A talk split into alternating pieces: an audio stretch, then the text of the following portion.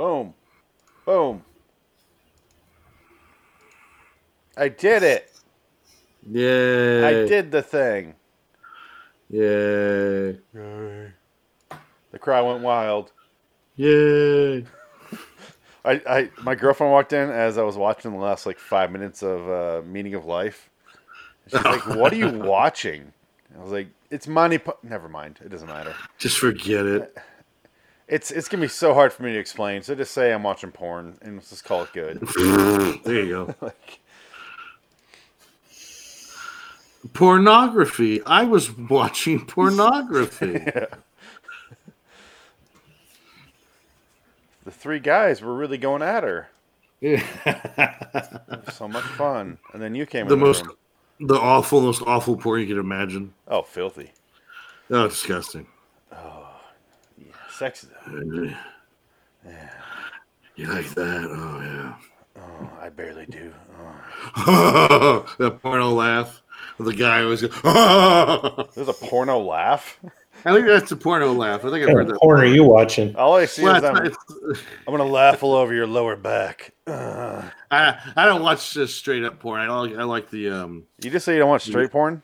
yeah, it's that. All Okay. I watch is gay porn. That's all I know. That's, cool. all I That's watch. cool. I remember That's all I have time for. we uh, in high school. My my friend, she was a female, and her dad had like this two cabinets of porn tapes that he recorded off TV, and she did not want us to know about. So of course we found them right away, of course, yeah. and we pulled out and started watching, and it's like, you know, just. 90s porn and like 80s porn and all this and all of a sudden it cuts to gay porn for a few minutes and we're like Oh, It was VHS days. He purposely went out of his way to record this and hid it in the middle of the tape. And then it goes back to straight porn after that. We're like, had a long debate there about was that him hiding the This like the part where you get on the phone and call Peter Falk, and he comes over and you're trying to Yeah. figure out what the hell's going on. because he's not ashamed about having porn because he has two cabinets full of it. So this so is you of course went deeper and watched all the tapes to see if this was all the no, tapes. we didn't do a VHS one of those VHS movies, which which we couldn't end up watching, which sucks. But I just compiled the list. I have such a long list, and we're we're starting the podcast right now, by the way. Um, That's fine. This is a good padding story. but I have such a long list of sixty-two, no, sixty-one ep- shows here, two here, three, four, five, six, seven. So basically seventy shows. And how many movies are there right now? Sixty-two movies, sixty-one movies. So we got quite a quite a list. I've been collecting over the last couple weeks here. Did you get Westinghouse Desilu Playhouse? I did not. I didn't go That's that 19 crazy.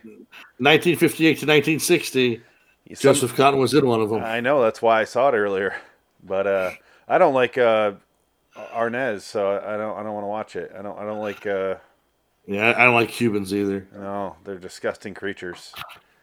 I can't even watch I Love Lucy because he's, he's half of that show, and I just fucking can't do it. Well, here, how's this? The Jane Wyman presents the Fireside Theater, 1955 to 1958. If you want to come up with a list of TV shows I don't have in the list, go right ahead. I will try to find them. I told Adam yesterday, I f- or earlier today, I forget which. It was yesterday. I found all of the Freddy's Nightmares finally. Oh, thank God. I want to watch at least one of those because they're so fucking terrible. I have zero memories of them. I, I remember the 900 number that they would sell on every episode. Where like Freddy's on, an airplane, he's just like, "You're bored or scared? Call me, Ah! I don't remember bitch. Call me, bitch." Whatever happened to those? Remember George Carlin used to pitch one of them, the 800. It was Oh, like a wow. number you would call to get free long distance. Oh, like the 1 800 collect shit. Yeah, whatever happened to those? Yeah. Adam, what? I remember. The calling plans. Yeah, I, I, I had a, a, a CD player that was covered in stickers for those Wow. because they would send them out with every, like all the fucking time. But I remember George Carlin was pitching one of them, and he even brought it up in one of his stand-up specials. Yeah. He's like, if you're wondering I how I I how that. I pitch that, and I still complain about uh, you know selling out for commercials, you're gonna have to figure that shit out yourself. And that was his whole bit. yeah. I remember that. But uh, yeah, we're, we're we're live. Let's go to the theme song, which is new. Nobody's heard. Adam heard a, a rough version of it. Here we go. New theme song for the new show name. Finally got around to doing it. All right, here we go.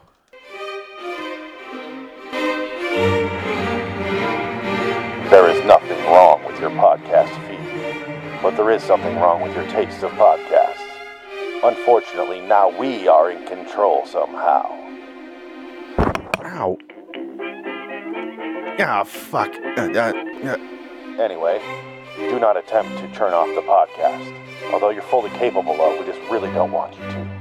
Welcome to LIW Anthology Series Review. Welcome to that show I just said. I'm Phoenix West.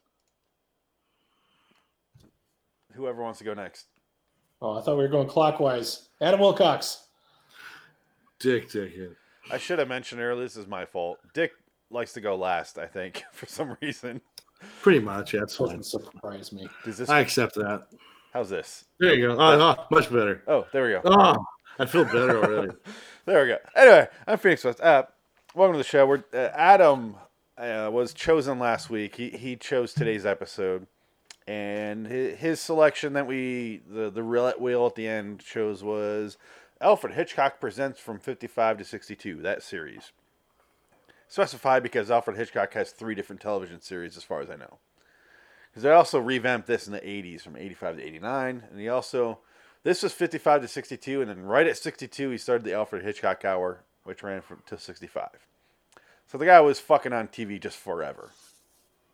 Um, the new series that he came out that came out was after his death, and it was a lot of them were just old episodes that he had, just redone 80s style, much like the Twilight Zone 80s, which is always bad because a remake is bad. The 1980s are the worst. So I thought about watching the breakdown from the 80s ser- series because they also did an episode, a, a remake of it on that. But I will not. Hmm. Who was in that episode? Oh, it's a good question. I, I don't really know. I'm curious to see what 80s star they they thought Joseph Cotten reminded them of. I, I can uh, look it up right now. It's probably Marc Singer. Oh, Ooh, probably. that's 80s. That, that's, that's Alex Winter. There you go. if Alex Winter was in it, I'd watch the shit out of it.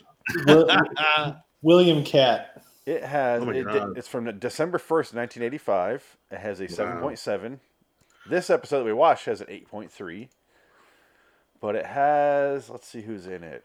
Um, John Heard, really, the McAllister dad. Wow, that's a good that's a good choice. Andy Garcia. Andy Yeah. Garcia. Wait, Andy Garcia? Andy Garcia. Is he the guy? Is he Joseph Cotten? Um, that's what I'm looking to find pictures for. Or is Andy Garcia a thief because No, he was uh, he was uh, Hispanic? It must be Andy Garcia in the. I have it right now. I could pull it up. Let's let's let's uh let's pull it up. Now, this has got me curious. Yeah, this is interesting. I purposely downloaded some of these just so we could watch them right now. So let's Wow. let's find out. Let's let's show a screenshot real quick. Let me go to. That's my- fascinating. John Heard's got to be the guy. He got to be Joseph Cotten then. I don't think he is because I just saw him standing. The one IMDb picture, IMDb picture is him standing there. So Hmm. here we go. Very 80s. Oh, wow, a lot more elaborate. Yeah, there's a lot more preamble to this, isn't there? Andy Garcia looks like fucking Al Pacino and Carli- or He Carlito's does. Way. Wow. Yeah, look at that. Carlito. Carlito, I can't feel my fucking legs, man. Yeah, Oh. this is. Oh, I guess it is. No, it's it's not Carlito. I guess he fired Carlito. Oh, it is John Shit, Heard. Oh, Yeah, It is And John that's Heard. No, there you go. That makes more sense then. What the shit? We need to watch this now. Interesting. If Yeah, I I mean, choo- I'm curious. If yeah. I choose, if I end up picking, because it's my week to pick. If I end up getting Alfred Hitchcock Presents '85, I'm choosing Breakdown Yeah, so we can watch it. that's interesting. Yeah, that's. I, I would kind of prefer that just to compare and contrast. Yeah, because that, that's what we're doing here. We're, we're trying to figure out what these shows are like, and that feels Yeah, like a good that's really cool. That's a good uh, barometer there. But Adam, So I get. Yeah. no, go ahead. No, I was just going to say. I guess Andy Garcia is the guy that Joseph Cotten fired in the in the original series. It seems Like I it- guess that's that's going to be the case then. the difference is in this episode that we watched today from 55, he fires them and they set up the character in the first two and a half, three minutes. And yeah, it's real quick. It's yeah. it, well, that's how it should be. We don't need to watch that because No. What we're just looking at there felt like it took up two thirds of the episode. Well, then how long is the uh the '80s Hitchcock? Is that an hour long? No, same same length. Oh, is it really? Wow, that's Oh. curious. Well, the reason they co- they called it the Alfred Hitchcock Hour, the, the the second show he did, because he went to an hour long. So Yeah, I don't think there's a breakdown for that one.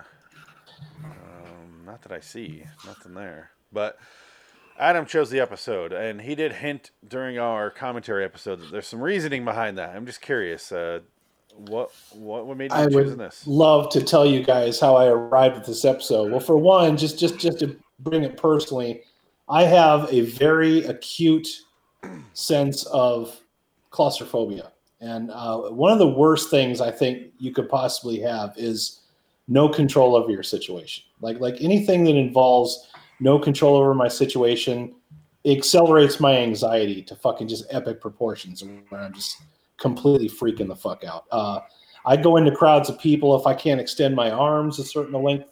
If I can't breathe, I start feeling like I'm being smothered and I get short of breath and stuff like that. So I've had nightmares, a lot of nightmares where I can't move my hands and I can't speak.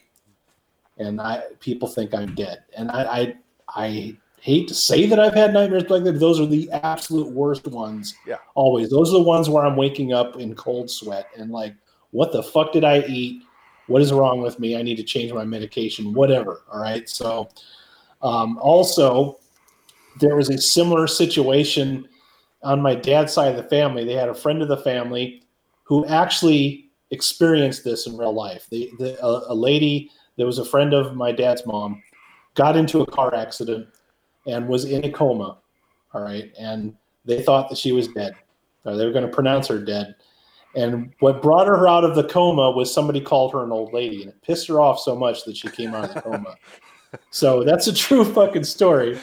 So the way I arrived at this episode is uh, the only param- parameters that were given to me was that you need to pick any episode between this time and that time. So I'm like, just from the okay. I started looking at the lists, and then uh, I'm I'm here in Illinois temporarily at the time of this recording.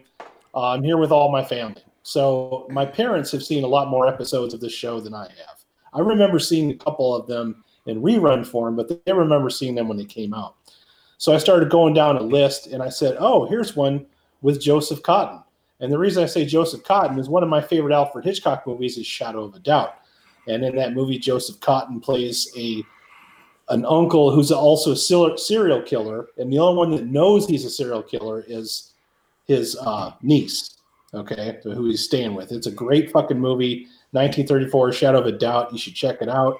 I'm not spoiling anything by telling you that because it's one of those where they set that up right the fuck away, and the rest of it is the tension between who knows and who doesn't know. Yeah. So Joseph Cotten is a fantastic actor. He was in Citizen Kane.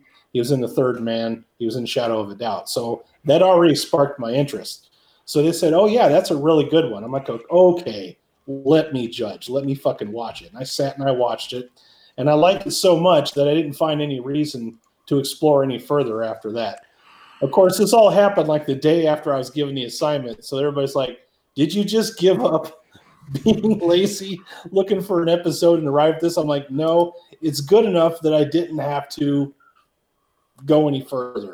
I mean, Like, y- y- you yeah. found one that caught your interest. That's all we're looking for. Yeah. So uh, Oh, absolutely. Yeah, I I, I, I enjoyed every minute of it. Uh, you mentioned camera angles, the one where they're they're looking through the uh, the shatter The- window.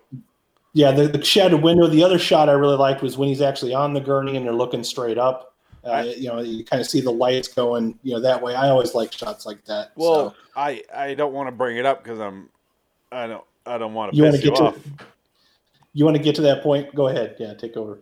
But just just watch the movie Seconds. If you like that, if you like that, go watch the movie Seconds. Oh yeah, this has absolutely been done time and time again. No, this Uh, is but I- this is ten years before, nine years before Yeah. Seconds. You also we were talking a little bit about how this reminds us of, of scenes from Kill Bill. You know, I mean, Yeah. it- you know, when when when uh, Beatrix is in a coma and, and you know she can't move and people are saying things. And I just think that is the absolute most terrifying shit that could happen to you is just not being in control of your situation like that. That was one of the first things I said during our commentary was this is fucking terrifying. Yeah. Yeah. And, and I kind of drew comparisons to a really not a great episode, but a fine episode of Nightmares and Dreamscapes from Stephen King in 2006.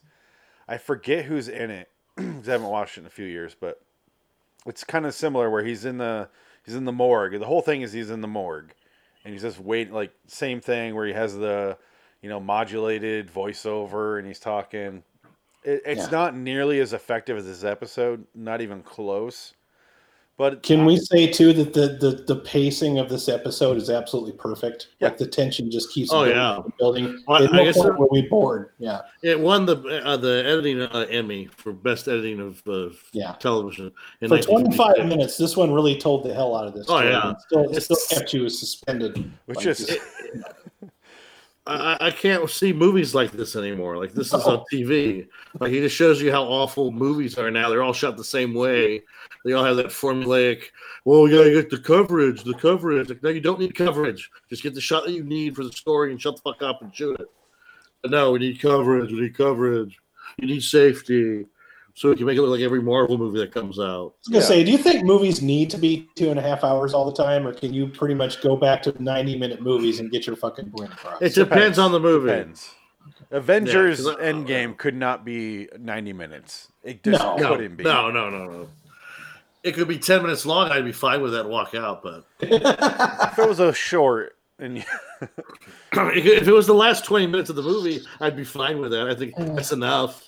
That would make It's it like, 40 you minutes know- though because there's 20 minutes of credits in a Marvel movie now. Well, I don't I don't watch the credits. That's okay. I walk out. I'm just saying. I don't need to see the 25,000 slave slave uh, slavers But Dick, that's the most important part of the movie. You have to watch Yeah. the post credits to tease up and Oh, sell God. other fucking movies that are coming out. It's like half Brian- of those are so bad and not connected to the movies to the stories at all. They're terrible. I want to see which Indonesian people were chained to their desks with a suicide net outside that made the, Just these- like Korea. yeah. I want to see. The Simpsons. You are part of a chain of a wonderful product that is called the Marvel Cinematic Universe. You're Can I mention another thing that I like too while I was watching it is, you know, we, we watch so many of these episodes, we start looking for things to pick at, like, oh, this is really good. There's going to be something fucked up because we've seen some really bad shit on this show, right? So, Yeah. uh, things that I start asking myself, it's almost like the episode is listening to me and immediately answers that. Like, why don't they hold a mirror in front of his face? Why don't they just check my pulse? I'm like, Yeah. these are things that I'm mentioning. I'm like, and then I was like, are these people really that dumb? Yes, they are. You know, but they're still smart enough to use the key to unlock the trunk. I didn't. I didn't have that such luck when my car was stolen. Some idiot pried my trunk open with a crowbar instead of taking the key that said trunk on it, big fucking letters. Well, you didn't have the foresight to, you know, halfway die in your car in the driveway. Yeah, exactly. Maybe I should have. Maybe that's maybe that's what I was missing out on. That was the difference. That that made all the difference in the world. This is me making a butt chin out of my chin. I can't do it. No, Oh. this, this, I have to give credit. This was a, a, a ethnic diverse cast. Yeah. Only one of the, the two black men was severely, ra- like racially written. I don't, I don't know, they're, both- they're all criminals, and Yeah. one of them was the more nicer criminal than the other guy. The second guy, the one I thought was from uh, uh, Night of the Living Dead, is from the Manchurian Candidate. Oh, Oh, That's there my you ob- go. obligatory John Frankenheimer reference for the second time wow, that's so sad. I also brought up seconds earlier, so That's true. You did. Get it in there. yeah. He had to. Johnny Frankenheimer alive and well on this podcast and nowhere else. He's also in The Killing with Stanley Kubrick, so you know we got oh, there you go. dude works some fucking class A directors. Well, for for- what, what's his IMDb? Is that as far as it goes, like 1952 or 1952 to 62, and he stopped working after that? He also worked on Patton, so he worked with Franklin J. Schaffner, oh my god! director of such classics as uh, uh, Planet of the Apes. Yeah, I love Patton. He died at 51, 1918 There you go. 1970. Yeah, see, shit.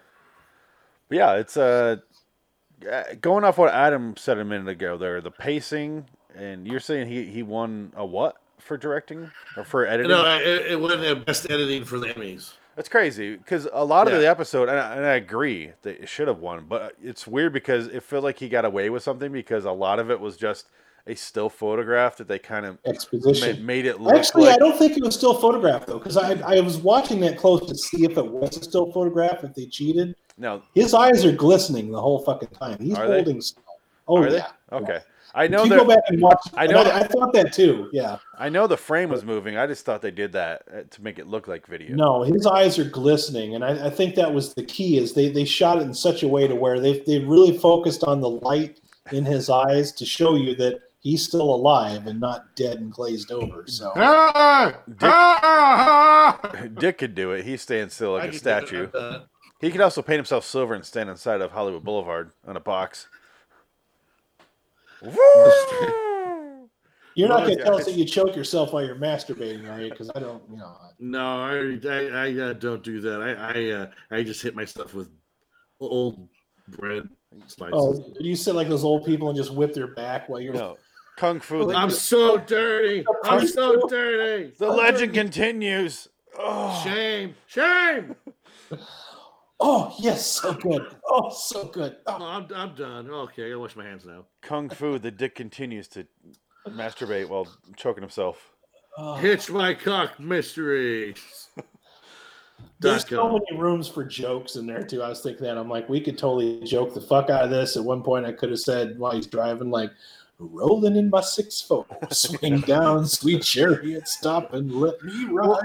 Again, though, you got to realize that he kind of drove into that uh, uh, cop or prison guard because why? He wanted to just turn. He wanted to get home faster. Was unintentionally funny. I laughed. Yeah, I laughed, He yeah. drove into a chain gang. He has the- his accident happens when the slowest vehicle you could possibly think of runs into his fucking convertible somehow Yeah. in front of a chain gang and propels him into the chain gang. And it's the his worst fault. I've ever seen. Yeah. But it's his fault too. So he killed the prison guard, and he allowed these prisoners to go free. So isn't he culpable for that? Is he going to go to prison now? Well, I don't know. Let's they put a might have changed there. the story. Yeah. let's put a pause there. Let's quickly go over our personal ratings and stuff, and then we'll get into the plot and break that down because there's some there's some weird shit at the beginning. What Dick was getting to. He's gonna sneeze. No, he's Oh, yawning. Okay. Yawning. You have some French bread today, some Italian bread. He had some Italian bread. I know he did, and some wine. No, no, no, no, no wine today. Okay. But Dick, what did you what do you think about the episode overall, without giving any spoilers out? Oh, it's it's solid. I'd say it a nine. It's almost the perfect episode of a show that you would want to watch. I'd say maybe even a nine point five. Honestly, yeah, it's it's up there. I don't want to give it a ten out of ten because it's, it's you know it's just uh, it's dated, but it's pretty damn solid. It's pretty good. Fair enough. Um, Yeah. I would agree. I would give it the same score you did. I'm gonna go with a nine. Yeah. Uh, and, and that's not any fault or anything. It's just uh, for me, it was missing one more thing going on in the episode to to really solidify it as a ten. Yesterday, I gave a ten to Jeopardy Room, and that was because that hit like my personal preference of an episode. That's what I like. There was enough going on where it kept. This was one thing, and it was fine, and I loved it.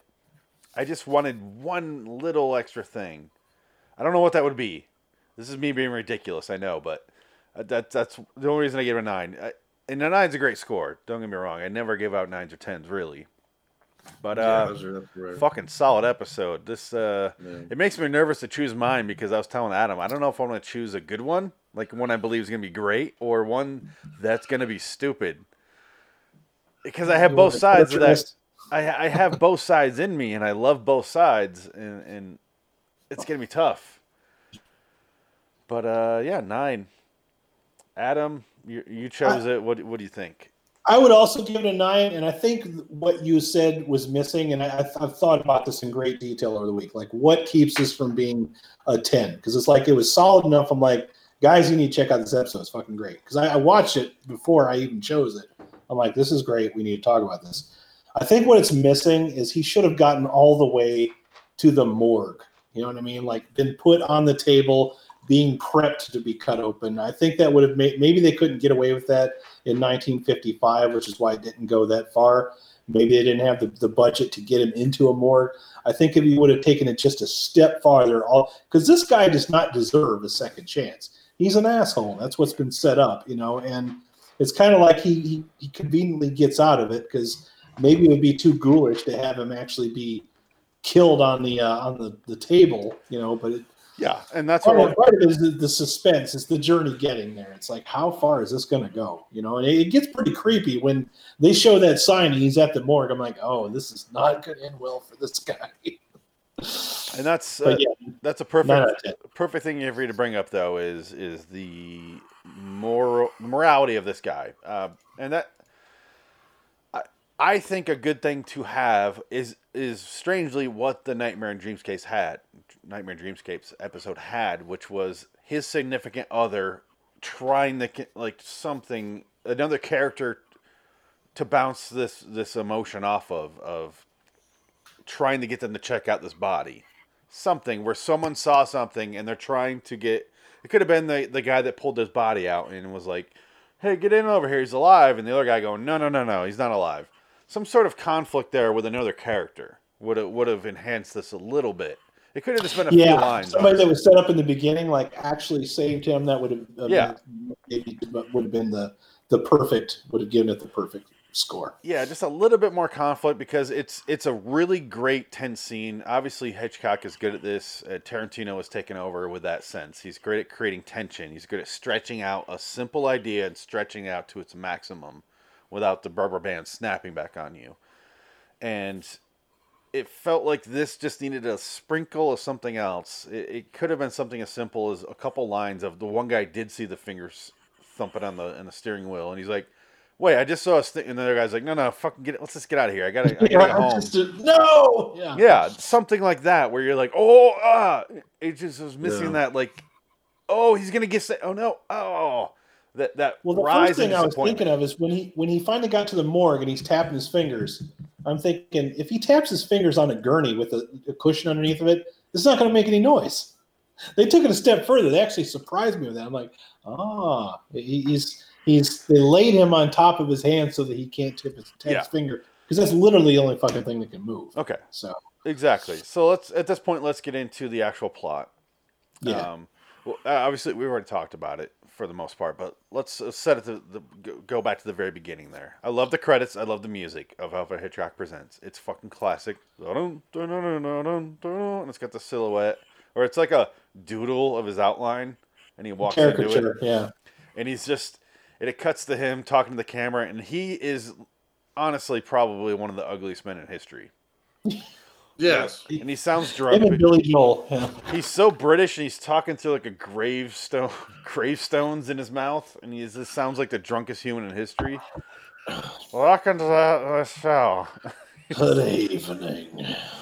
The guy's great. I like blonde women who don't like me back. Super I like to throw birds at Tippi Hedren. Did you ever see that HBO movie, The Girl, which was uh, Toby Jones as Alfred Hitchcock, and uh, well, that bitch was Tippi Hedren, um, the girl from Factory Girl. She was an American Sniper. Who's that girl? The French girl? She's French. Shit, it- forgot her is it- name. Isn't Factory Girl French? Uh, she might be. No, I didn't She's see a it. though. Factory Girl. I can't remember. I also look didn't see up, Hitchcock with Anthony Anthony Hopkins. I didn't bother. Well, that was a good one too. But no, this was HBO one. This was pretty good. But I just watched it in Spanish, and the best part is when Toby Jones is cornering Tippi Hedren, and he goes in, in the um in the in the version English version he goes touch me, and and and then in this Mexican version he goes besame. so I was like, oh, these are great. I love this. So that's Uh, that's another nightmare. Uh, oh man, Is, that To- was good. That was a good movie. is Toby Jones the guy you get to come in when you want him to play a, a historical figure? Because he also Yeah. did Capote, and then he did, Yeah. his version was not that great. Philip Seymour Hoffman do blew him out of the fucking water. Yeah, I mean, it's kind of hard to compete against that guy, but yeah. Yeah, And that was the same year too. yeah. It, well, That was like the same. I remember working at the theater, and that, those two movies were coming out together. Toby Jones, his one was just Blah. Can we talk about Alfred's opening monologue? Because it's like I, I hadn't seen this show for a really long time. We watched The Crypt Keeper, and we like, for the most part, the monologue on The Crypt Keeper. I want to, But to. there always gets to that point where it's cringe. It's all there's Yeah. always cringe with The Crypt Keeper. Always. This one, I felt no cringe because I thought it was just enough, but not too much. And, and going off what you're just saying is the Crypt Keeper is campy and he's punny, and that doesn't uh, that doesn't work 25, 30 years later. Alfred Hitchcock is from 1955, and he has such a dry sense of humor that it still carries over. And that shit works now, and it's still funny. I was laughing at him, not, not hilariously, because- No, it's just clever things he was saying. Like, but I like really good mystery. Yes, Keeps me mind off my work. It- That's it- fucking great. It's the same as Shaun of the Dead. None of the jokes are going to date in 20 years. I could show that to my kids and they're going to laugh if they're old enough and smart enough and I don't beat them enough. They're going to laugh at that shit. But if they watch The Crypt Keeper, they're like, oh, he's making a lot of puns.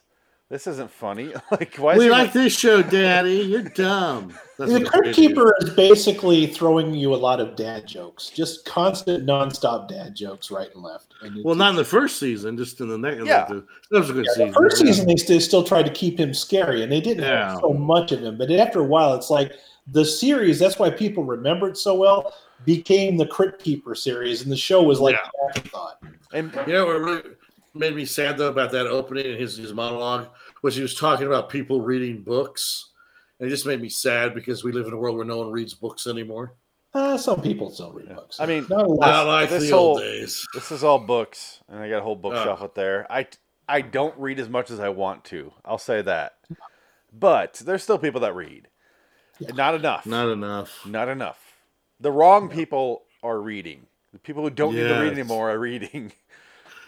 Yeah. Yes. those You people know your audiobooks don't fucking count. So No. don't even try with that shit. They count for like a, a murder mystery book. You don't really need to read that fucking thing. it counts for something that you have to re, uh, read over a weekend and you don't have time. So you go audiobooks. But I think some people have just kind of gotten a little too caught up in audiobooks and they, they, they call that reading. It's like not. if I if I listened to the audiobook of an Aldous Huxley book, I would not get everything I got out of reading it. Mm. Like I, I love I love his books. And listening to an audiobook of some British dry British guy reading it, I would get nothing out of it. You, you have to experience it. Part of it is just the timing wise, is you have to get like you have to put, invest enough time to actually understand. You know, you're kind of because you're thinking about it when you're not reading it. You need that, and Yeah. uh, and uh, the, yeah, I agree. Not enough people are reading, but Alfred Hitchcock had a great intro. It did not feel dated. It was still holds up. He's dry. Dry sarcasm is obviously is perfect for me. Yeah. And it holds up today. The Crypt Keeper's fucking terrible. And people remember that for some fucking reason that that's what they want. They want to remember the shitty puns.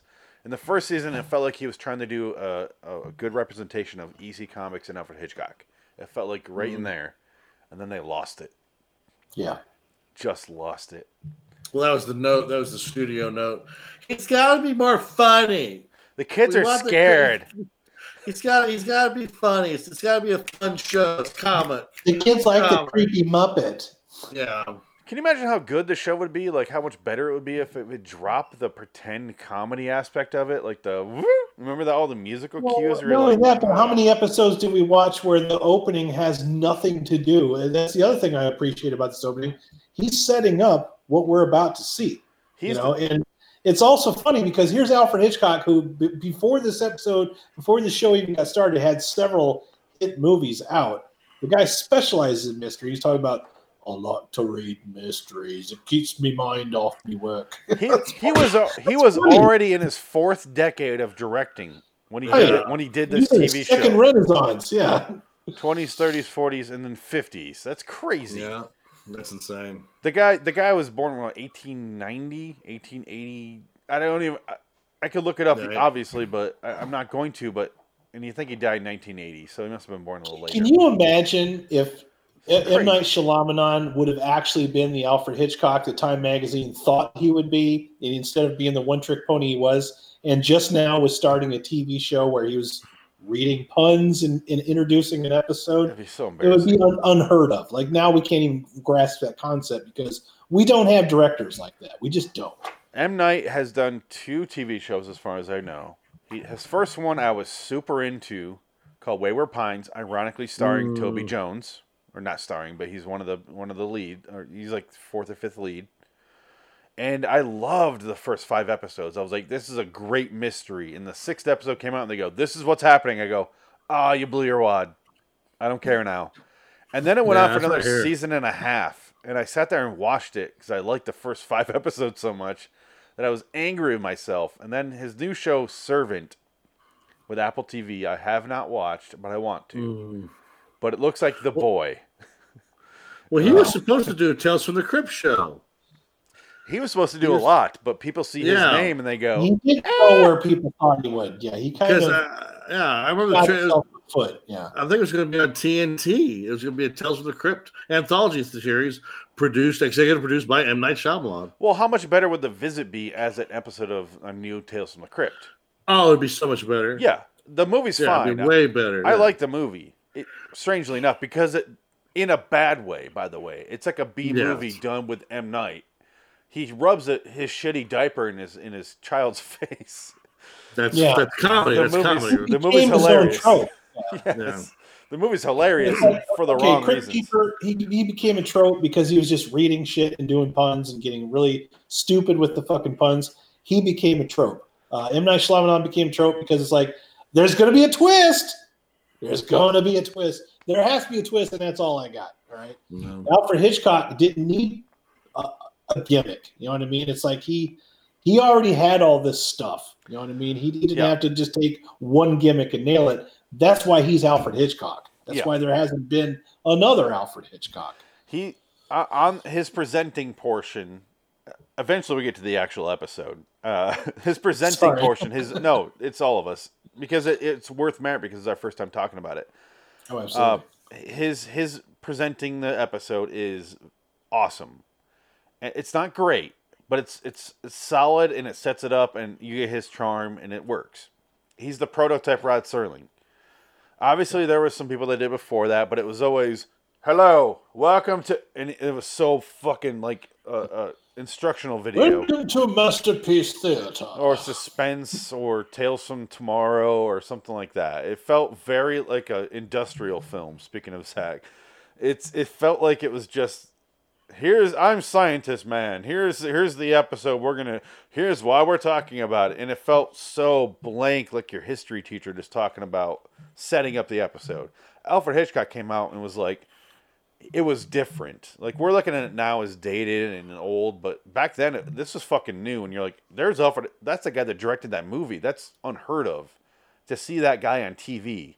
This is such a back in the days. I mean, this is only recent that TV and movie people are you know working back and forth. So this was a film guy showing up on your TV every week. That's fucking crazy. Can you imagine that happening? Like I can't imagine like Christopher Nolan showing up on a TV show every week. I can't imagine that Well, he might- nowadays. He might have to now because he might need work. He's like he's like the tour guide for his own mind. He's like, "Welcome to my thought process." Yeah. you know, I, I love that. Yeah, But he he was never obviously a writer. He's not known as a writer. He's a director, and he, he creates these these great suspenseful moments, and that's what he's known for. And then it set up Rod Serling to take over like writing, and and then it created a whole he created a whole generation of people, even if they didn't realize it at that time. It's like the fucking Beatles, really. And then we went from there, and so th- watching him, I'm sitting there. All I can think about is Rod Serling, and I'm like, Mm. because obviously I'm in the Twilight Zone, so I'm watching it going. This is clearly like the tennis setup, and then Rod Serling came over and just knocked the fucking ball on the other side. Yeah, he's had some good ones too. It's Rod Serling. I, I, like we, we've talked about that. Some of his his monologues are good. Some of it's he's phoning it in. You know, toward especially towards the end. You know, we, we we've addressed that. I'm sure Hitchcock does too, but yeah, I, I, I kind of that was another part that I wanted to do the first season because I wanted to do this show, an episode of this show when it was fresh and new to audiences.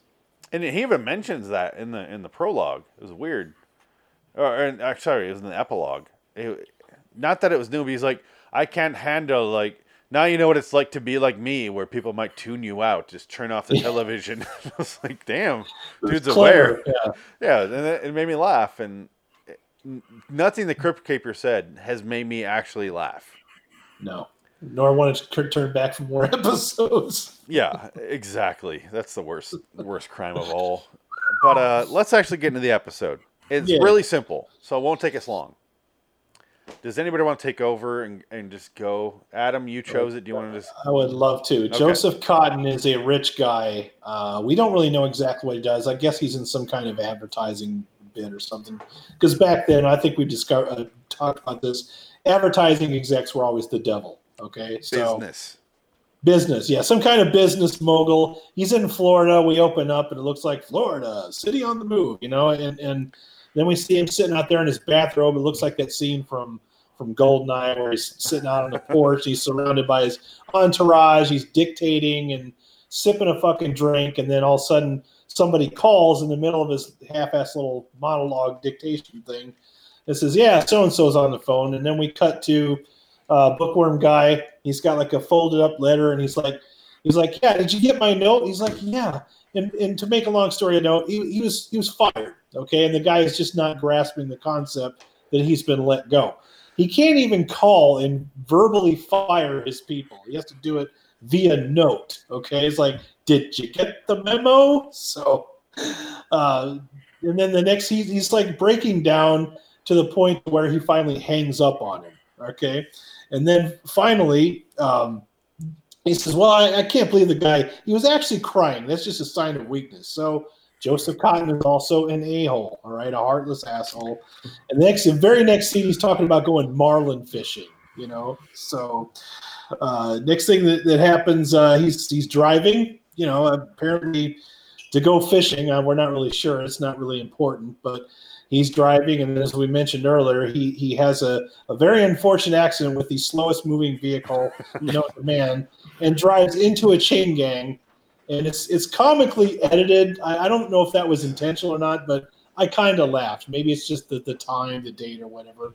Twilight rest Zone. of the Twilight Zone did the same thing where a car crash Twilight Zone's was. done Oh!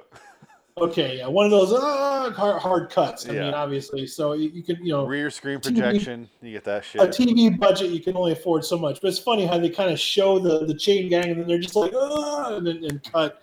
The rest of the episode is Joseph Cotten narrating, completely frozen, catatonic, can't fucking move, and people are looting him, robbing him, taking the wheels off of his car, taking his clothes. And it is absolutely nerve wracking because he can't move, he can't speak, Yeah. he, he's just got this glassy look. And we were trying to figure out, and I was glad you mentioned that, we were trying to figure out if he was, you know, if it was a still image. But I, I can see the glisten in his eyes as the, the so I, I guarantee 100%. And you can almost kind of see his eyelid moving just a little bit. So Joseph Cotten was holding still for all of these scenes. And He was much better it's- at holding still than Anthony Edwards at the end of uh, oh, Yeah. Scorsese. Yeah, at the end Oof. of The Departed, when he gets shot, he's yeah. sitting there breathing. I'm like, dude, Scorsese, come on, dude. You know how to edit that around that. how did Scorsese not catch that? But yeah, Yeah. it's it's him it's him constantly trying to talk to people who are not going to hear him, and it's everybody's worst oh. nightmare to just not be in control. you know? I just read Stephen King is part of the uh, IMDb trivia. Stephen King said his short story Autopsy Room 4 was inspired by this. So I was right. it is Nice. very similar. Yeah, this is something that has been done many times, but I think Yeah. this this was done extremely well. We are talking about really well set up shots, Pacing is nerve wracking. Yeah, pacing for a mystery episode is everything. It it trumps dialogue, characters, it trumps everything. Pacing. You can get over shitty characters as long as it's paced well because you're not with them that much. and you made the comment first, and I'll, I'll go ahead and bring that back again. You said like probably about five minutes after the accident, this is terrifying. This is this, and we've we've watched straight up horror on this show before. This is actually one of the most terrifying things I've Well, seen. it's a it's a real human fear of being buried alive. That's most people have that fear, It's not, it's or not would supernatural. It's Yes, just it is something that could absolutely buried happen. alive. That's it. It's it's simple, but you're like, what the fuck do I do? It's not like that shitty Ryan Reynolds movie Buried, where he makes phone calls and shit. Big Dick, do your impression of uh, Joseph Cotten in this movie. There we go. That's what he does for the episode. I can't do anything. Oh, somebody will see me, and somebody will find me the next day. and you get and, and so this is what this is what you're looking at for most of the episode from Joseph Cotten. Yeah. But his dialogue, he does a really good job, a serviceable job, because you can't like blow me away with your voiceover. But he does a really good job, serviceable job of just keeping you invested. Of like the character's not going, please, huh!" he's not screaming like the Twilight Zone.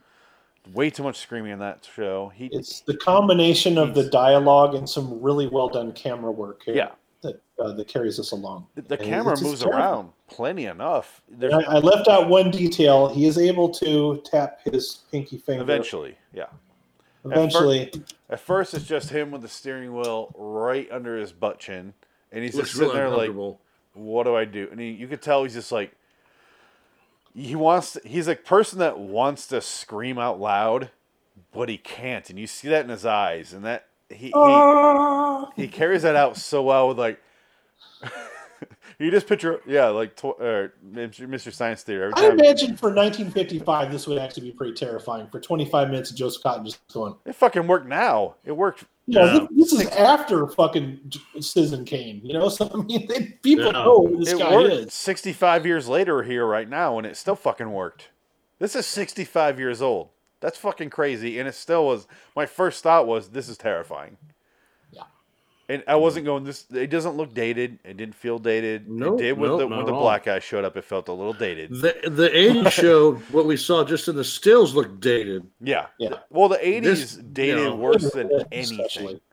Yeah, the 80s is so dated you can't really do anything that. What- What is it? Uh, you, you would probably know. Both you guys would know this more than me. What is it with 80 shows and lighting? Why was it always so bad?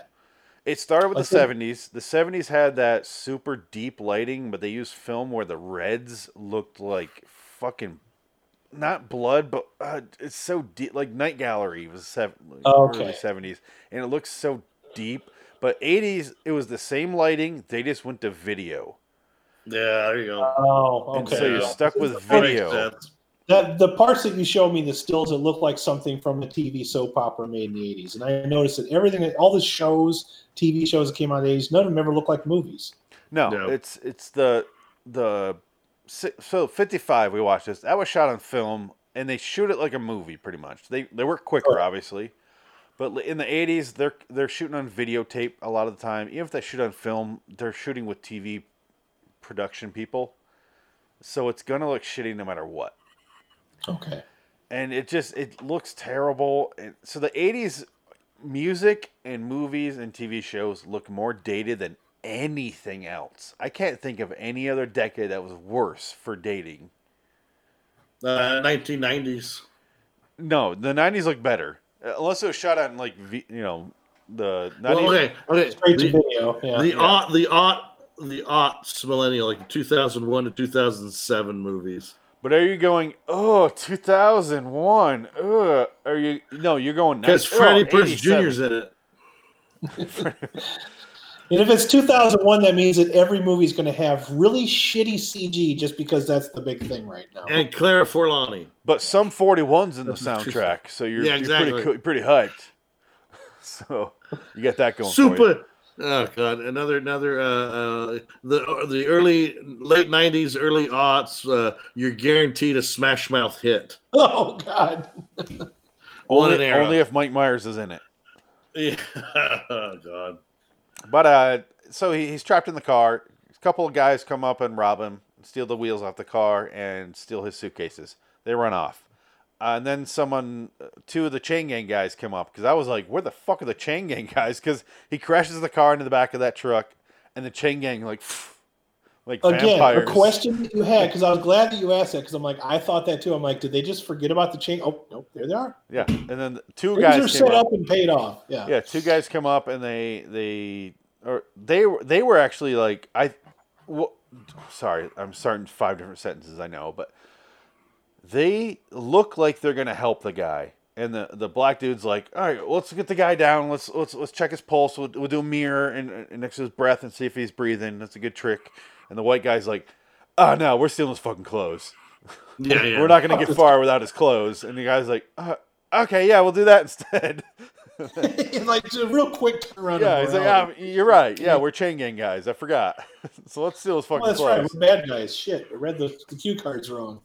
But as you're watching it, they do such a good job of pacing. Pacing is the pacing's a ten in this episode, No. and it's Joseph Cotten in the same time that you're realizing it, going, "Oh, they're gonna help me now. They're gonna." Oh, they're stealing my fucking clothes. They're just stealing my clothes, motherfuckers. like, as God you damn realize, it, not again. yeah. Oh, And it's perfect because, like what Adam said in the beginning of the episode, every time you have a thought, they're about to say it. yeah. They're about to take that away from you. And that's always a good feeling. Not when you're like left with five different questions, like, where the fuck? All the how many episodes of this show have we watched where we're just kind of doing one of these? I, have questions, lots of questions. Uh, point number one for that is that really terrible Tales from the Crypt episode. Uh, something in the night. What was that episode where the guy goes in the hotel room and sees ghosts and visions, and we thought he was a vampire, and we thought they were a vampire. What the fuck was that? It's a barrage of images with no descriptions. It was um, let's see here, horror in the night. H O R R O R in the night. It was terrible, but you're left with so many questions that you couldn't. By the end, if they revealed all the answers, even by the end, you still would not be satisfied. You'd be like, "Oh fuck you!" Yeah, if they would have had a notebook with everything Yeah. written out for us, we would have still been throwing stuff going, oh, Yeah. fuck you. None of that was in there. It's you know? David Lynch releasing his one through ten list of how to enjoy Mulholland Drive, and you're like, "Oh, I already didn't enjoy that. How am I going to enjoy it now with your list?" Yeah, I bet you David Lynch loved Tales from the Crypt. It was a great show. Fuck you. Yeah, you don't understand. I died gave- to death. I've given I'm David do Lynch a lot of shit on my show. I don't give shit. a shit what you think. I'm a transcendental meth, uh, uh transcendental, uh, oh god, what's it called? Meditationist. Meditation. that's right. I meditate. Fuck you. I've achieved a higher level of chi than you, and that's why I wrote my, my third season of Twin Peaks, where nothing makes any fucking sense.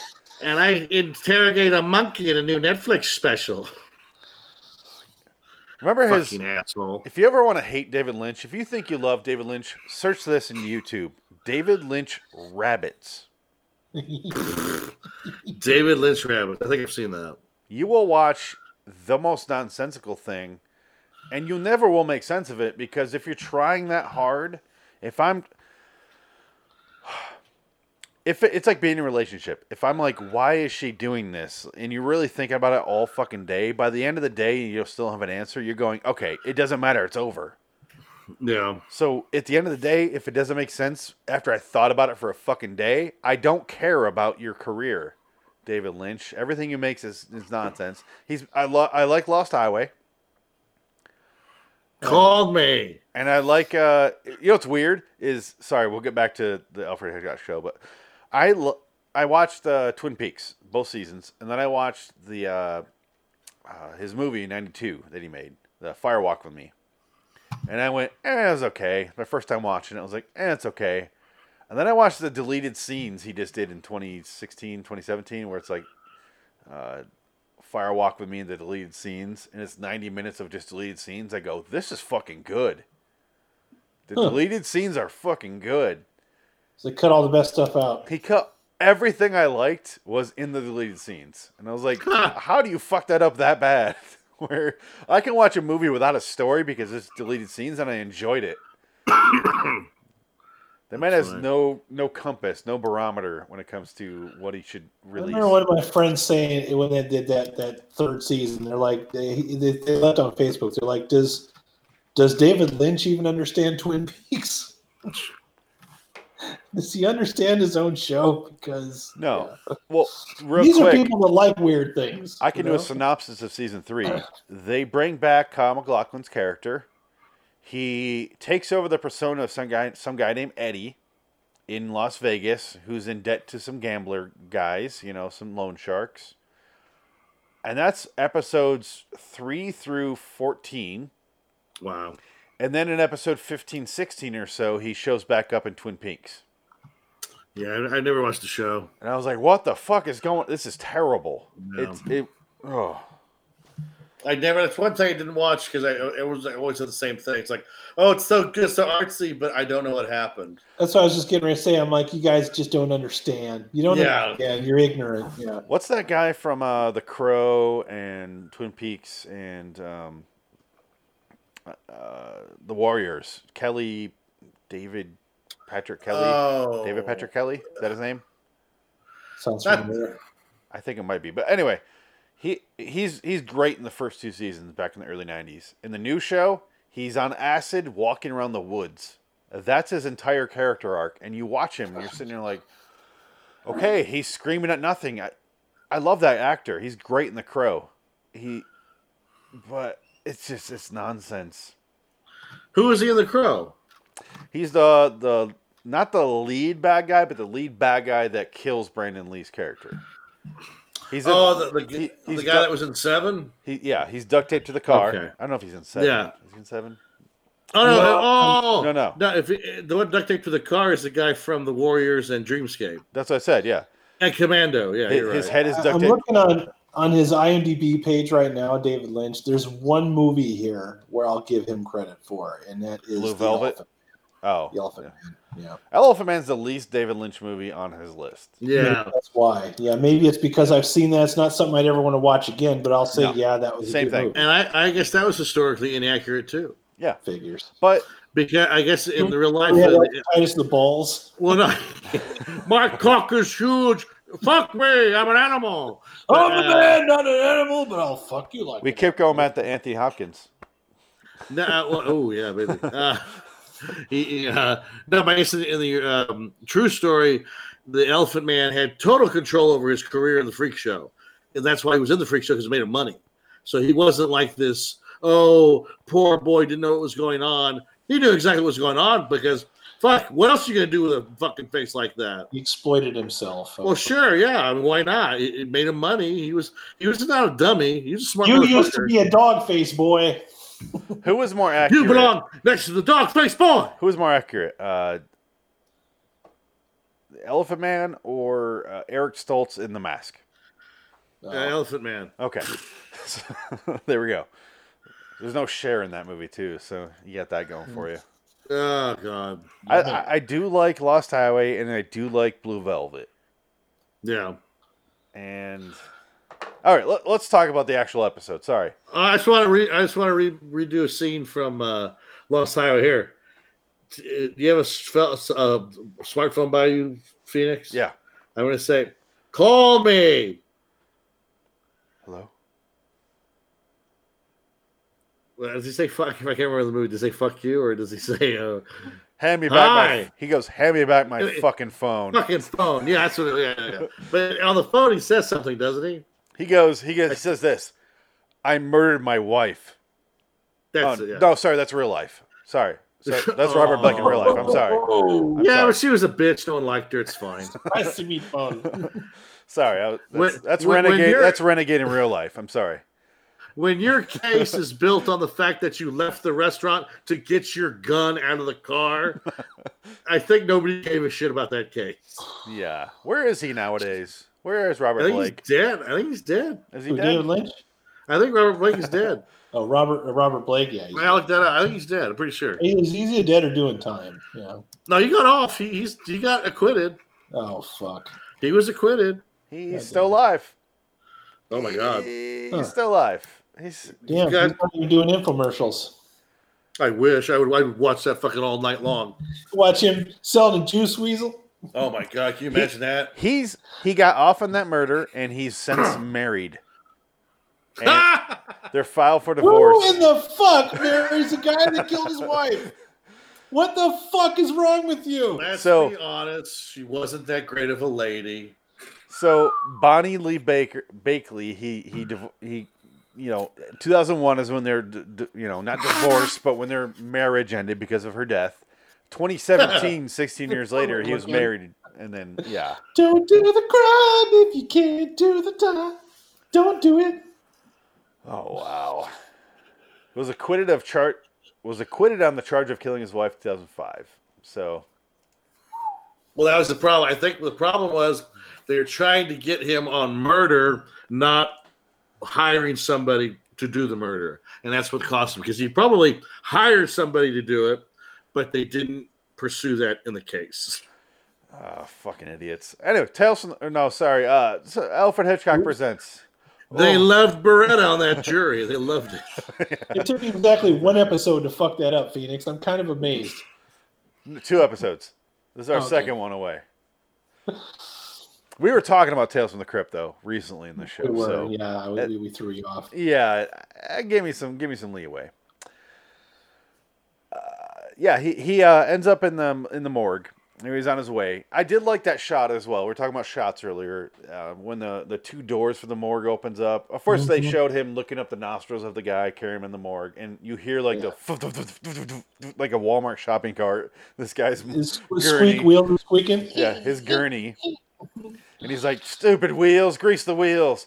And he gets in there. They open up the morgue doors, and you see the two doors open up, and you see it says City Morgue, and on the reflection, of the shadow of the one door from the light, it reads City Morgue as well. I like that shot. And you see over here, it also has like a bar, like some neon lights over there that say City Morgue. I was like, damn, this is a fancy ass morgue. What is going on here? It's the morgue slash drinking hole of the local town. Is that what it is? Yeah. Uh, during the day, it sells uh, brunch. You know, They got Yeah. fucking champagne brunch. Eh, just, just leave that body here overnight. It'll be fine. We'll, we'll take care of it in the morning. It'll smell like shit do. tomorrow. We're fine. That's fine. That's fine. It ain't rotten yet. And he yeah, throws they're a gonna sheet introduce over him. these cultured swine to sweetbreads. I'm kind of surprised considering that he had no clothes on. He wasn't raped to death. And I kind of go off what Adam says. I was thinking he's gonna fall asleep, and that's what's gonna kill him. And it cuts No. back to later, and he woke up, and he's like, "I must have fallen asleep." I was like, "All right, they addressed that issue." And here we go. I'm like, "What the fuck is gonna happen from here?" And uh, he starts. He's like, "All right, now that I'm alone with these guys, they took the sheet off him." He's like, "I can, I can snap. I can start tapping my finger on the gurney. They're gonna hit." Why is my finger moving? And they show the angle, and it's his hand is tucked up under him in his asshole. I don't know why they do that. It- If it, it was like a visual uh, exam of the body, like, huh, what Yeah, broke his neck? This is the greatest. great corners. This is the great corners. This is like amazing. This is, probably how corners really work in modern society. Now, hey guys, to be fair, this is pre CSI. So. This is their autopsy. He looks like he broke his neck in a in a in a dry, you know, he drove into something. Yeah, you're probably right. Shattered the column. Yeah, yeah. Let's just write it up as that. He probably broke his neck trying to suck his own cock. Yeah, Hold on a minute. He's got tears coming out of his eyes. happens a lot around Yeah. here. Let's pull him in half. See if he made it. Uh, he did not. He did not make it. Poor man. But you know what's interesting though? The fact that you, you had said you, you said the same thing. We were all thinking, oh my god, this is not going to end well for this guy. He's going to probably fall asleep and get cut open. That's how dark this episode goes. It take it takes you to dark places, Right to the edge. right to the edge. And you're like, That's all right, right. he's fucked. And then he's just like, the guy sees a tear coming out because he's finally like, this is fucking it for the guy. Gives Joseph Cotten gives up, and he's like, I can't move my fingers. I'm fucked. And a Hence tear comes out of his eyes. Yeah. And then And then as the coroners learn, uh, next time we get a guy like that, we'll just stab him in the eye and see what happens. well, I think Adam breakdown is a reference to the truck that was broken down. That's what caused the accident. Oh, that too. Yeah, that's another way That's what I look assumed Yeah, it meant. it's a double. It's a what do they call it? A double. They call it a um, breakdown of breakdown. it's a breakdown again. Breakdown. But uh, yeah, he- he starts crying, and the guy's like, "This guy's alive. Let's get him out of here. Let's get him some help. Let's get some real people." Because that know- crying is a sign of weakness. That's right. And, he, and in the beginning of the episode, he said, "I can't abide a man who cries." Uh, such a Well- weakness. What a weak, Hold a on, weak boy, hold on, a Adam. weak Ready? man. Ready, Adam? There you Get go. it. Get it. Yeah. Right out of the park. Catch it, Yeah. Adam. Or catch it. Wire. Yeah. Right out of the park. Just as much steroids as Mark McGwire. Oh, Set yeah. up, payoff. Yeah, it, it was written into it earlier. That exact line. It didn't feel like a stupid fucking payoff line, like a like a rom rom com does. Yeah, an if this was made now, movie. somebody would have to say, "Oh, I can't cry. It's a sign of weakness. I can't do it." And you know, I even Twilight Zone would have been like, you know, I never cry. I would have, I would never cry. Like, they would have. They would have had to drill it home even nail. more. Yeah. I, and and again, I love Twilight Zone, obviously, but sometimes the writing's a little bit obvious just to get to the audience for no reason. And Alfred Hitchcock is proving here, you don't need to. You don't need No. to. Well, uh, Hitchcock was pretty fucking smart, and he knew the audience was smart too, and that's why he never pulled that Hollywood game, and that's why he got in trouble so much because like he was he was right. Don't That's tell the him thing that that's movie. funny is, is the fact that new Twilight Zone, even though they know people are watching the new Twilight Zone because they've watched the shit out of the old ones and love them to death, somehow still think their audience is so stupid that they They have to spell no- everything out. they have no respect. pictures and diagrams. You know. That's what it is. They think they're smarter than the audience, and they have no respect for the audience. I think that's the problem. See, See, I- we the I- fact that the three of us, us, us people, this old ass, what we said, 64, 64 years old, sixty-five years old this year. 65 year old episode. We knew the payoff. We knew the, the, the meaning of the title. The show never had to tell us. We Yes. figured it out. And, and if I can give my personal opinion on, on the new Twilight Zone, I don't think they think the audience is stupid. I think they want to go, we're more advanced than you are. Think That's like what I us. mean. Yeah. Yeah, oh, no, no, no. That's exactly, yeah, exactly. Yeah. Pretentious. We're We're so no better. we know better than you do. Think like us. Watch this and learn from us. That's what I. Two plus two equals stupid. five. Two plus two equals five. just the new season, just the first season. The second season held back and, and was was fairly decent for the most Mm. part. Did Jordan Peele write all the first season episodes? No, he wrote zero. Oh, well, well, really? I thought you fucking that was his show. No, he uh he he wrote the Nightmare 20, uh, 30,000 feet episode, but that was already written by Richard Matheson. So That's funny. you know his Richard Matheson's uh, son was the Bill and Ted guy. Yeah, yeah, yeah. I know that. That He is writes two- weird. Yeah, he, he does some stuff. That is bizarre. Thinking of the Yeah. difference there, because Richard Matheson is one of my favorite writers. I love a lot of his movies. Yeah. Yeah. Like uh, uh, Stir of Echoes is great. Uh, what Dreams May Come is great. Dick's gone. Dick doesn't care. You know, Stir of Echoes could have been a decent uh, Twilight Zone or, or episode of a show. I, I feel like they, they probably could have maybe told that story in a uh, maybe maybe one or two episodes. Well, that's on our list uh, for this this. You can't see it on this shot, but over here there's a '80s, 2000s night gallery bingo hopper thing, and I have Oh. movies on there as well. And first one I'm going to choose is Stir of Echoes. Fair enough. What the fuck am I Oh. looking at? I am Legend. Nice. Hell House. What's Hell House? This is first edition too. Wait for him to get his headphones on. I found What's I found House? that at thrift store for a dollar. The first edition of this. Is it a graphic novel? I think you have the green screen part of your uh, thing turned on. Yeah, it is. It's Yeah, on. he does. Isn't that weird? That's crazy. What images does he have chosen? It's like someone else. Some other guy showing up. It's like when Adam used to hold up his water bottle. I'm like, oh, stop. Oh yeah, this this one went went crazy. See Yeah. the fucker is? Whoa! yeah. Yeah, I couldn't fit the green screen in the back of the RV. So Yeah.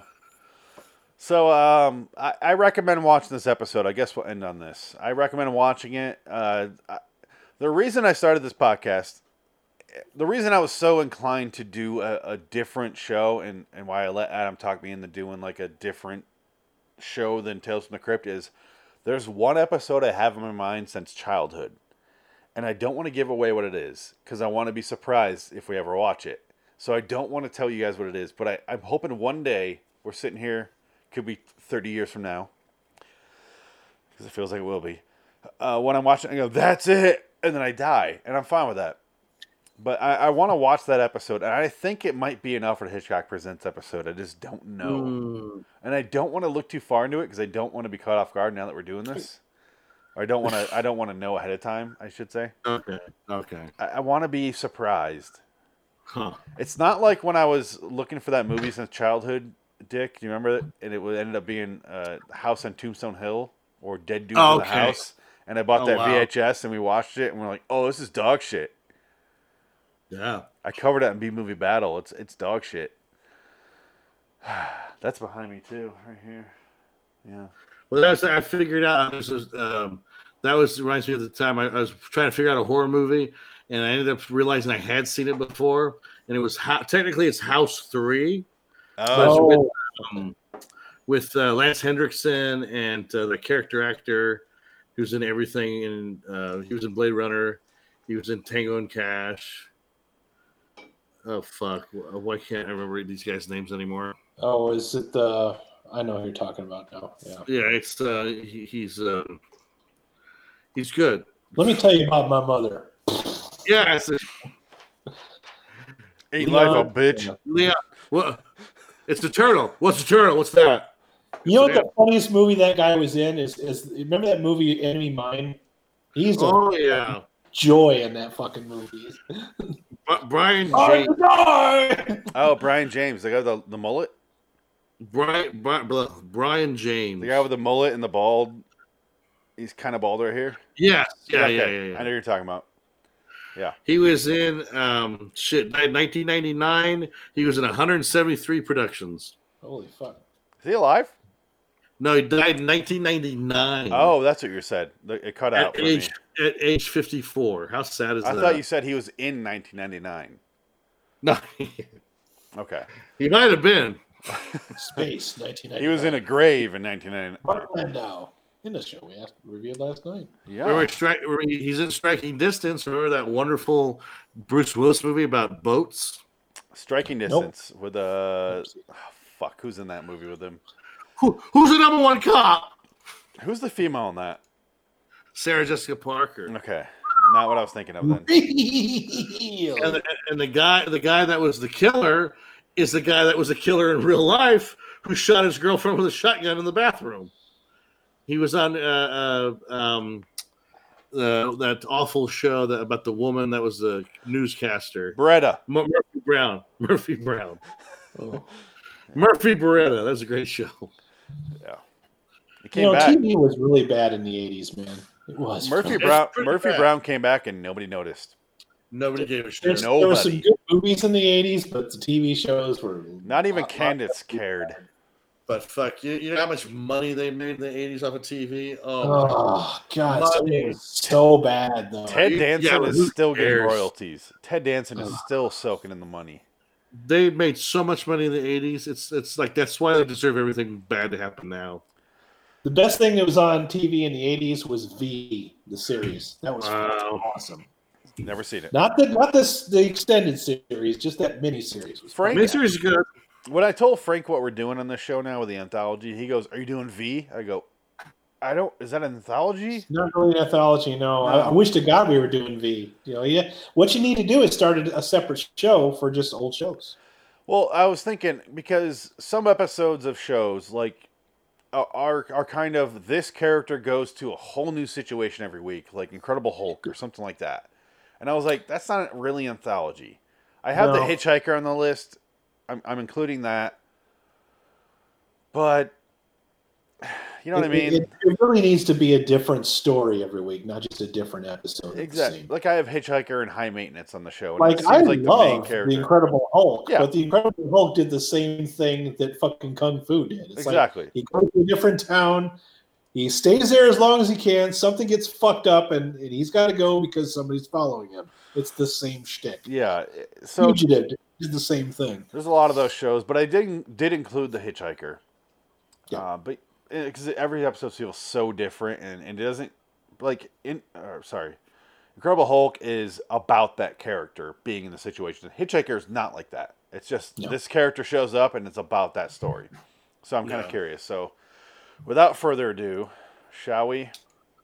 Well, would Quantum Leap be counted as an anthology series since every episode's different?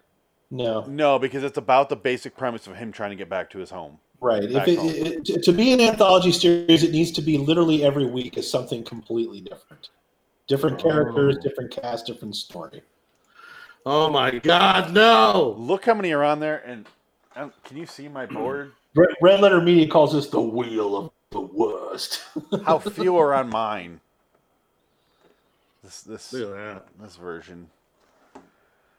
But this is like hor- this is painful to look at. without further ado, um, Spin it. Adam, tell me when to stop sorting. okay. Oh, hold on, it hasn't sorted anything yet. Sort Sort you of bitch. morality. Turn, turn, Hold on, turn. hold on. Let me. Uh, why is it not sorting? Let's try this again. Maybe it needs to be refreshed here. Every season, sorting, sorting, sorting. Sort, sort. It's not sorting.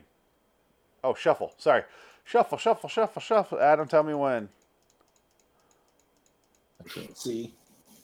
Do I want to see? No, you're shuffling. Okay. Uh, when?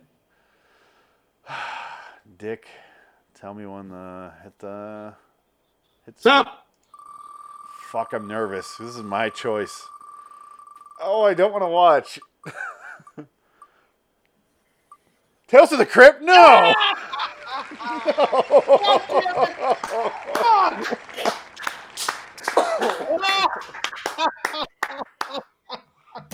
That's okay. You can pick the John Frankenheimer episode. We killed him. We killed Phoenix. He's You can right. pick- I can pick the Frankenheimer one. I You can am. Frankenheimer. Ah, do your Absolutely. Frankenheimer one. At least pick one that doesn't suck, please. Wow. Oh, you guys. Wow. We've been shitting on that series this entire episode, and literally that's the one that comes Okay. up. So I can't remember which one's called Frank. I think it's Maniac at Large from season Yes, it is. seven. Yeah, it's Maniac at Large. So I'm gonna choose that for next week. The week Okay. after that, do you guys because we have there's only four people on the show. Next next week after that for episode 29, we have a blank spot. Hmm. So, do you guys want to do breakdown from 1985 and just compare it? Ooh. sure. Yeah, not? I agree. Yeah. Okay, That'd so be we'll, fun. Yeah. we'll have Yeah. one once every five episodes. So it's basically going to be Jansen, Adam, me. Di- oh, Dick's choosing the, the Tales from the Crypt ones for a little bit, so you'll get a slot in here soon. But Right. Yeah. so in the meantime, we'll just do the '80s for episode 29. Dick's going to choose a Tales from the Crypt from episode 30 from his top 10 list. He's going to choose an episode. So we're going to have one out of three of the next, two out of three of the next episodes are going to be Tales from the Crypt. Unfortunately, I, apologize. And they were, uh, but uh, this was included in my top ten though. Was the John Frankenheimer one? So I think we're going to be okay. okay, so next week is going to be Maniac at Large, John Frankenheimer episode. I think it's 705, something like that, of Tales from the Crypt. I could look right now. I still have it loaded. Let's find out. Uh, Maniac at Large. No, it's not season seven. Season six. I don't know what it is. Doesn't fucking matter. I want to take him any more airtime. But next week, Test from the Crypt, John Frankenheimer directed, wherever that is. Week after that, 85 version of uh, Alfred Hitchcock Presents Breakdown, because I am curious now. Yeah. And then the week after that is going to be whatever Dick chooses for his top 10 list. I put I put effort into it, so it should be it should Yeah. be subpar at best. and now, after- one thing we have discovered on doing this show is that sometimes remaking an old episode is not necessarily a bad thing. True. You guys like some remakes. Not always, but Not I feel always. like Sometimes this one's going to be. Because there are a lot of, of original Alfred Hitchcock Presents from 55 that they did on the Alfred Hitchcock Hour. They're just Mm. expanded versions. So, well, yeah, eventually we're gonna we're gonna see all this shit. So we'll find out. yeah. I wish I would have chosen a show I hadn't seen before because most of these shows on my list I have not seen before. But no, of course I drew Tales from the Crypt. This thing fucking hates me. Even this is cursed. But at least it's the Frankenheimer one, so that that's some solace you can take in that. I'm, s- I'm so Fully angry. Frankenheimer all night. You know how pissed Jansen's gonna be when I tell him we chose Tales from the Crypt. I want to see his face. don't tell him till he's on the show. You know what? I'll keep it a secret just for that. Yeah, reason. don't say anything. For anything. that setup, I will keep it completely quiet. I want to be there live when he sees You it. know he's not going to watch this episode, so No, no. won't- He'll have no fucking clue. Ah, you got a surprise in store for you, Damn it. Jansen. shit. Oh, he's gonna be so upset. so Yeah. I don't blame him. But You let him Um, liwstudios.com for me, LIW Anthology Pod on Twitter for this show, LIW Studios on Twitter as well.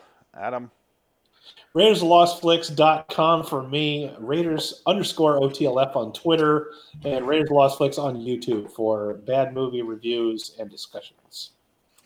I got uh, Pierce Farms Media on Facebook. It's a slow growing page of all my shit. It has uh, links to old podcasts and uh, how to get the books and all that shit.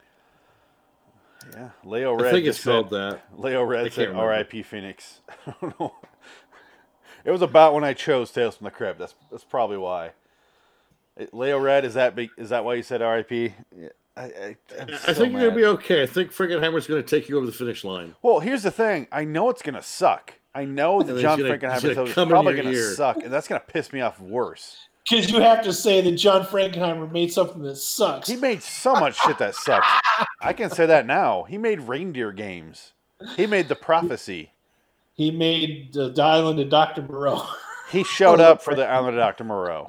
Yeah, he should have. That that was that was him just fi- finishing what was there. That's that like movie I- I- was cursed. that's like saying this this guy was a shitty driver Ugh. when it was Yeah. really the people in the way. This was Val Kilmer and and uh, Marlon Brando blocking the production. They were his breakdown, and he just drove ever- into it. Did you ever see the, the that documentary about that movie? Yep, Lost Souls. oh yeah, Lost Souls, yeah, that's great. How that fucking poor actor who's like this was his biggest job of his career, and he got sidelined for that little fucking freak show Yeah. that that that uh, Brando loved, the little midget monster I thing. finally, I finally, wa- I watched that documentary and I loved it. And then I loved it so much I had to go back and buy the movie so I could watch it. Yeah, I gotta buy it. It's great. And then uh, I watched the Heart of Darkness documentary. You guys were telling me. Yes, yes. I still haven't watched shit. that.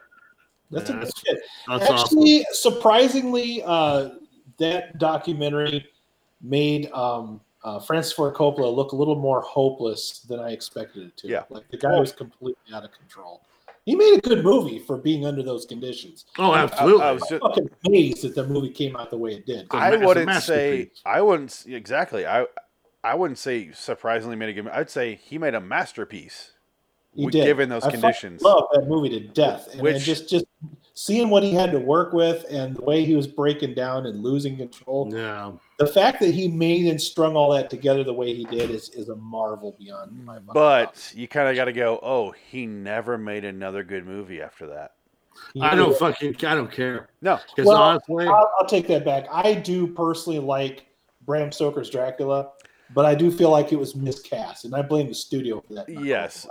But he also made four masterpieces in his life, and then fell off. yeah, in the face. seven in the seventies. Yeah, he never had to prove himself again after that. Yeah, yeah. It was like all the the seventies. Okay, this is his this is his fucking career in the seventies.